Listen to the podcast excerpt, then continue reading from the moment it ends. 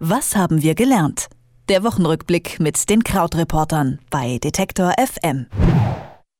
Immer wieder die SPD. Trotz der Schwäche der Union ist die Partei in der Dauerkrise.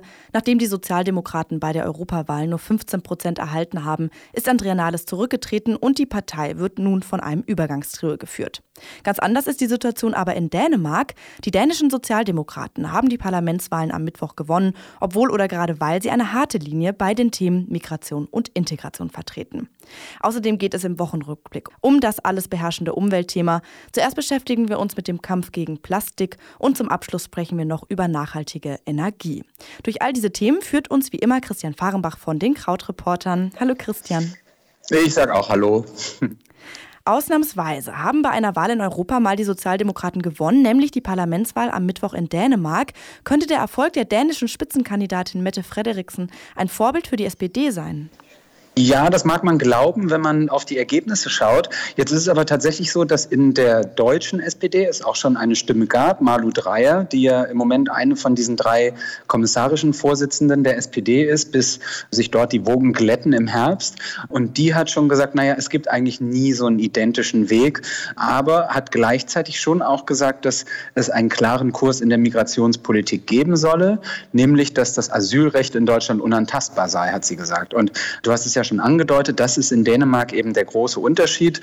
Dort ist die Sozialdemokratische Partei zwar links in Sachen Sozial- und Wirtschaftspolitik, aber in der Asylpolitik schon eher sozusagen dann Mitte rechts, also auf der Linie von der bisherigen Regierung in Dänemark. Das war so eine liberal-konservative dort. Damit konnte der Wahlsieg dann in Dänemark eingefahren werden, der jetzt eben wohl auch hoffentlich zu einer Mehrheit reicht, also hoffentlich für die Demokraten. Die Sozialdemokraten hatten da nämlich schon beim letzten Mal auch ein sehr, sehr gutes Ergebnis und lagen sogar etwas darunter jetzt und war auch etwas weniger als vorhergesagt. Aber 26% ist ja ein Wert, der in Deutschland im Moment für die SPD sehr, sehr wünschenswert wäre. Im Moment gibt es eine Übergangslösung bei der SPD. Wie wird die Wahl eines neuen Parteivorsitzenden ablaufen? Genau, das ist richtig. Also es gibt im Moment diese drei kommissarischen Vorsitzenden in der Partei. In der Fraktion ist es so, dass einfach ein bisheriger stellvertretender Fraktionsvorsitzender nachgerückt ist. In der Partei ist es auch so. Drei bisherige Parteivize führen die SPD. Also wir haben eben Malu Dreyer, Ministerpräsidentin aus Rheinland-Pfalz. Wir haben Manuela Schwesig, Ministerpräsidentin aus Mecklenburg-Vorpommern und eben Thorsten Schäfer-Gümbel aus Hessen.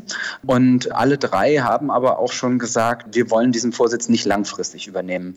Und da kann man sich fragen, warum gibt es die jetzt überhaupt? Das hat ein bisschen auch zu tun mit dem Wahlkalender, den wir dieses Jahr noch haben. Wir haben ja noch drei Landtagswahlen vor uns, in denen es sehr, sehr schlecht für die SPD aussieht. Und da ist es natürlich so ein bisschen so ein Himmelfahrtskommando, wenn man jetzt Vorsitzender oder Vorsitzende werden würde. Insgesamt aber sind diese drei jetzt sehr positiv aufgenommen worden. Also zum Beispiel im Tagesspiegel gab es einen Kommentar, in dem stand, dass diese drei ein unterschätzter Typus in der SPD seien, ehrbar, arbeitsam, gründlich und daraus folgend auch vertrauenswürdig. Und das sind ja alles Charakteristika, an denen es eigentlich in der Partei fehlt, beziehungsweise die jeder Partei gut zu Gesicht stünden. Und wie es jetzt mit der Wahl weitergeht, am 24. Juni, also so in 2 Wochen, dann wird erstmal darüber entschieden, wann es einen Nachfolger geben soll oder möglicherweise auch, ob es mehrere Nachfolger geben soll für Andrea Nahles. Es gibt die Idee, dass möglicherweise die SPD auch mit einer Doppelspitze geführt werden könnte. Dafür hat sich zum Beispiel auch Malu Dreyer ausgesprochen, aber auch da hat sie schon gesagt, dass sie selbst nicht dafür zur Verfügung stehen würde. Und ja, dann ist halt schon eben die Frage, wenn man so ein bisschen die Listen durchgeht. Olaf Scholz wird immer wieder genannt, möglicherweise ja auch Kevin Kühner, der natürlich noch sehr, sehr jung ist und wo die Frage ist, würde er sich das wirklich zutrauen?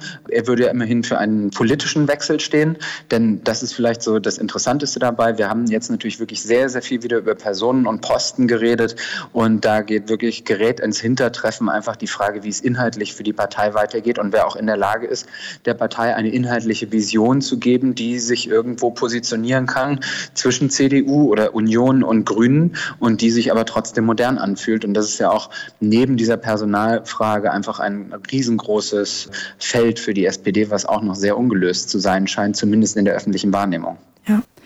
Ein kleiner Themawechsel. Wir in Deutschland sind richtig stolz auf unser Pfandsystem, aber anscheinend sind wir gar nicht so sparsam im Umgang mit Plastik, wie wir denken, wie eine neue Studie herausgefunden hat. Wie viel Plastikmüll verursachen wir tatsächlich? Also es ist tatsächlich so, wir denken ja immer, die Deutschen sind so die Recycling-Weltmeister, und da hat auch das ZDF dann kommentiert, so ja, von wegen Recycling-Weltmeister, eben zu dieser Studie, die jetzt rausgekommen ist vom BUND, also Bund für Umwelt und Naturschutz. Die haben Zahlen veröffentlicht, die sich auf das Jahr 2016 bezogen haben. Da weiß man jetzt nicht, ob schon quasi das aktuell neu erwachende Umweltbewusstsein vielleicht da anders aussehen würde, aber gemäß diesen Zahlen ist es tatsächlich so, dass jeder Deutsche pro Jahr, also in dem Fall im Jahr 2016 38 Kilogramm Plastikmüll verursacht hat. Und im Vergleich ist das fast 1,5 Mal so viel wie der EU-Durchschnitt. Der EU-Durchschnitt sind nur 24 Kilogramm. Wirklich wiederverwertet wird auch sehr wenig, nur ein Sechstel, also so 16% laut diesem Plastikatlas des BUND. Also auch das ist kein besonders guter Wert. Der Rest wird eben verbrannt oder einfach ins Ausland verfrachtet, so aus den Augen, aus dem Sinn. Und ganz interessant auch, dass es eine weitere Statistik gab, wonach weltweit in den letzten 60 Jahren 8,3 Milliarden Tonnen Plastik produziert worden sind. Das heißt also, so, wenn man es ganz grob über den Daumen sagen will, jeder Mensch, der im Moment auf der Erde lebt, ist verantwortlich für mehr als 1 Tonne Plastikmüll, also mehr als 1000 Kilo. Mhm. Ja, ist erschreckend. Wir bleiben bei einem Umweltthema. Deutschland will auf den Ökostrom umsteigen. Nun haben sich Bund und Länder endlich geeinigt, wie man am besten den Ökostrom aus Norddeutschland in den Süden transportieren kann.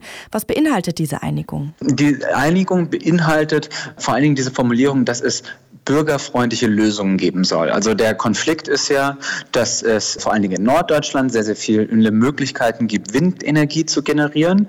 Diese Energie aber irgendwie nach Süddeutschland geraten muss, weil es dort durch die Berge insgesamt weniger Wind gibt. Und da ist natürlich immer die große Debatte, gibt es da Trassen, gibt es da riesig lange Kabel, die an großen Kabelständen durchs Land geführt werden, und da, wo eben Anwohner dann sagen, dass sie das nicht möchten. Und diese Formel bürgerfreundliche Lösungen beinhaltet zum Beispiel, dass es mehr Erdverkabelung geben soll als ursprünglich geplant.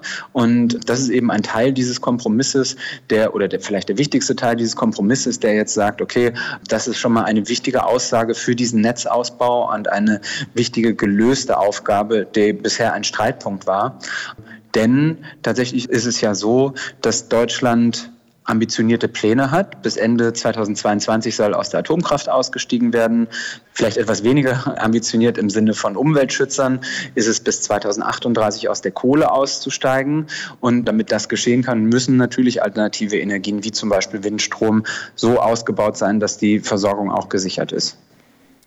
Nicht nur die Umwelt, auch die SPD befindet sich in einer tiefen Krise. Wie die Sozialdemokraten wieder erfolgreich werden können über Ökostrom und Plastik, habe ich im Wochenrückblick mit Christian Fahrenbach von den Krautreportern gesprochen. Vielen Dank, Christian. Vielen Dank auch, das war schön. Tschüss. Ciao. Was haben wir gelernt? Der Wochenrückblick mit den Krautreportern bei Detektor FM.